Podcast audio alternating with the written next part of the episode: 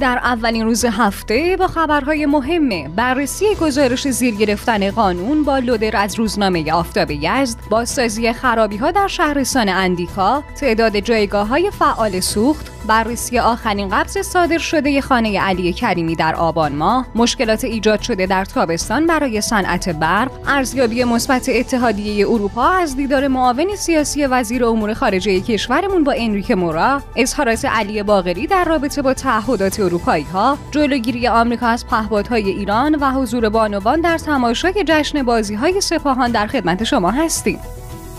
شنوندگان عزیز پادیو سلام. اول هفتهتون به خیر و سلامتی باشه انشاءالله. حالا احوالتون که خوب خدا رو شکر. محدث سادات موسوی پور هستم. به مناسبت سالگرد شهادت حسین فهمیده امروز هشتم آبان ماه سال 1400 رو که در تقویم به عنوان روز نوجوان هم ثبت شده. خدمت همه مخاطبین عزیزمون به خصوص نوجوانهای دوست داشتنیمون گرامی میداریم.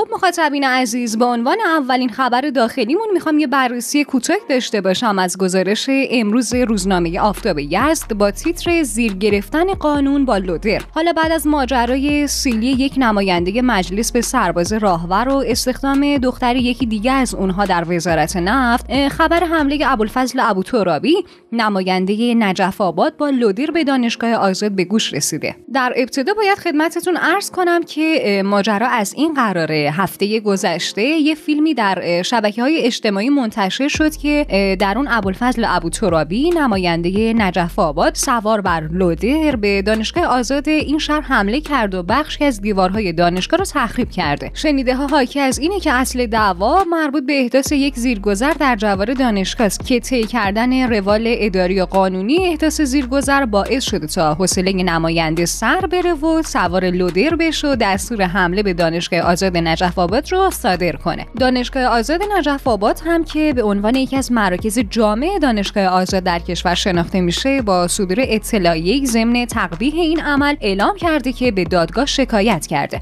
اما سوال اصلی اینجاست که آیا یک نماینده مجلس این حق رو داره که خودش حکم صادر کنه و بعد هم اجرا کنه یا نه؟ از طرفی این نوع برخوردها چه تاثیری بر جامعه داره واقعا؟ عبدالصمد خرمشاهی وکیل پایه یک دادگستری در این خصوص معتقده که نماینده مجلس باید به نوعی مظهر قانون پذیری باشه. چون همین نماینده نجف آباد به اتفاق سایر نمایندگان در مجلس شورای اسلامی گرد هم میشینن و برای جلوگیری از هرج و مرج تنسیق امور مردم و همچنین ارتباطات بهتر و بیشتر افراد جامعه با یکدیگر و رعایت حقوق در جامعه قوانین رو وضع می‌کنن که جامعه مکلف اونها رو بپذیره و بر اساس اونها رفتار کنه. حالا در این بین جای تعجبه که یک نماینده مجلس چنین رفتار مجرمانه رو مرتکب میشه. اون هم در حالی که خودش بیشتر از هر کسی باید از تبعات کارش آگاه باشه. برای پایان این بررسی هم اشاره می‌کنم به جعفر بای جامعه شناس و آسیب شناس اجتماعی که در همین رابطه گفته رفتار ما بیشتر از گفتار ما در جامعه تاثیر داره. ما با رفتار مطالبی رو نهادی نمی کنیم که با صد بار گفتن انجام نمیشه. بنابراین رفتار هر شخص در جامعه خیلی تاثیر گذاره و این تاثیرگذاری زمانی بیشتر میشه که شخص یک وجهه اجتماعی و یا سمت دولتی هم داشته باشه. وقتی یک نماینده مجلس که پرچم قانون رو بر دوش می‌کشه خودش عامل بی انضباطی باشه دیگه میشه مروج قانون ستیزی و قانون گریزی در جامعه. با امید به رسیدگی این نوع رفتارها از طرف نمایندگان مجلس میریم سراغ خبر بعدی از رئیس جمهور کشورمون که در جمع مردم روستای زلزله زده سرشت در خصوص بازسازی فوری خرابی ها گفته راه های منتهی به این روستا باید ساخته شه و خسارت های تلف شده پرداخت و بیمارستان شهرستان اندیکا تکمیل و تجهیز بشه. در ادامه هم اعلام کرده که با اینکه گزارش ها رو داشتم و از مسئولین استانی پیگیری می‌کردم ولی شبها از نگرانی وضعیت مردم اینجا خواب راحت نداشتم. یه خبر هم دارم از جواد اوجی وزیر نفت که در رابطه با تعداد جایگاه های فعال سوخت اعلام کرده تا الان بالای 96 تا 97 درصد جایگاه های سوخت در سراسر کشور فعال شدن و هموطنان عزیز می‌تونن با مراجعه به این جایگاه ها بدون مشکل نسبت به تأمین نیاز خودروی شخصشون اقدام کنند. در ادامه هم گفته که نزدیک به 1400 جایگاه به سامانه کارت هوشمند سوخت متصل شدن و امیدواریم که به تدریج بقیه جایگاه های عرضه به سامانه هوشمند سوخت متصل بشن. اوجی در خصوص سهمیه سوخت جبرانی تاکید کرده که با توجه به مشکلات ایجاد شده برای کارت های سوخت برای افرادی که دچار مشکل شدن سهمیه جبرانی در نظر گرفته شده که تا آخر ماه اعلام میشه. همراهان گرامی پادیو ماجرای قبض برق علی کریمی رو که یادتون هست. خبرگزاری فارس در همین زمینه نوشته که بررسی آخرین قبض صادر شده خونه علی کریمی در آبان ماه نشون میده که در یک ماه اخیر میزان مصرف خانه ایشون 7000 کیلووات ساعت بوده و ویلای مجلل ایشون همچنان به بلعیدن برق ادامه میده. تازه بر اساس اعلام شرکت برق حد رعایت الگوی مصرف در شهر تهران در فصول سرد سال برابر 200 کیلوواته این یعنی علی کریمی در ماه اخیر 35 برابر الگوی مصرف برق مصرف کرده. حالا نکته جالب اینجاست که با یه نگاه دقیق تر به این قبض برق صادر شده متوجه میشیم که این مشترک از کنتور دیماندی یعنی سفاز استفاده می‌کنه و همین مسئله باعث شده تا پله تعرفه پله های مصرفی هم برای ایشون لحاظ نشه. ولی خب سوالی که اینجا پیش میاد اینه که بر اساس چه قانونی به مشترک خانگی کنتور دیماندی میدن؟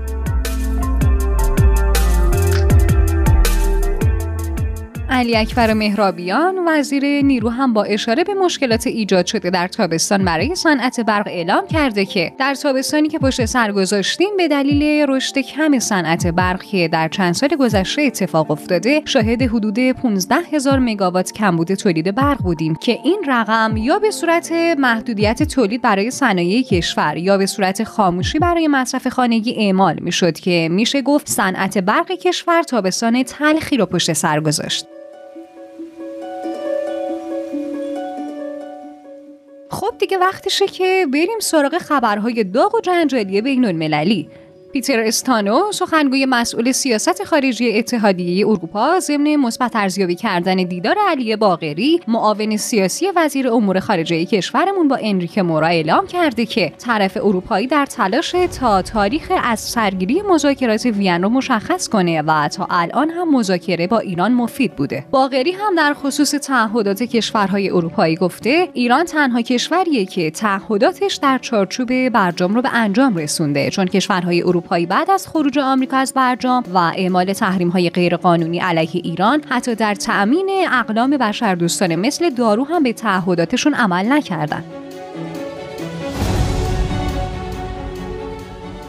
آنتونی بلینکن وزیر خارجه آمریکا در رابطه با پهپادهای ایران هم اعلام کرده که ایالات متحده از همه ابزارهای موجود از جمله تحریم ها برای جلوگیری، بازدارندگی و از بین بردن شبکه های تدارکاتی که مواد و فناوری مرتبط با پهپاد رو به ایران عرضه می‌کنن و همچنین از نهادهای ایرانی که در چنین گسترشی دست دارن استفاده می‌کنه.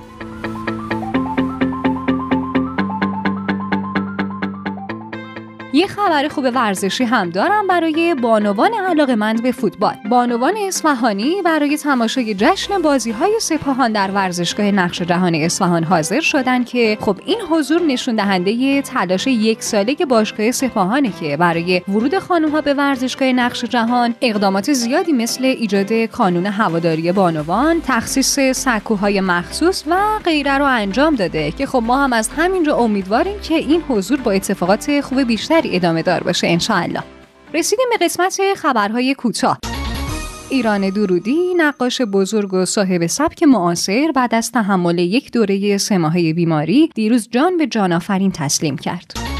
رئیسی در حاشیه سفر به شهرستان اندیکا از پایگاه شکاری وحدتی دسفول بازدید و با فرماندهان و خلبانان پایگاه دیدار کرد.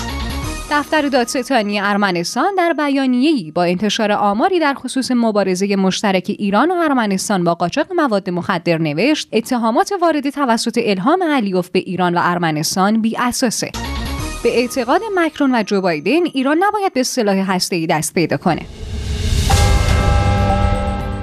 پادیایی های عزیز یادتون نره که ما در اکانت تلگرامی پادیو underline bot و شماره واتساپ 0991 205 0973 منتظر شنیدن نظرات و نقدهای سازنده شما عزیزان در بهتر شدن روند کاری پادکست خبری پادیو هستیم. اگرم که به خبرها و ویدیوهای بیشتر علاقه مندین در گوگل و کست باکس رادیو پادیو رو سرچ کنید و یا به سایت رادیو پادیو dot com حتما یه سری بزنید. خبرهای امروزمون هم تموم شد. خدا رو شکر می‌کنم که امروز هم در کنار شما عزیزان و هم نفس با شما بودم. دلتون پر باشه از صفا و عشق تا فردا. خدا یار و نگهدارتون.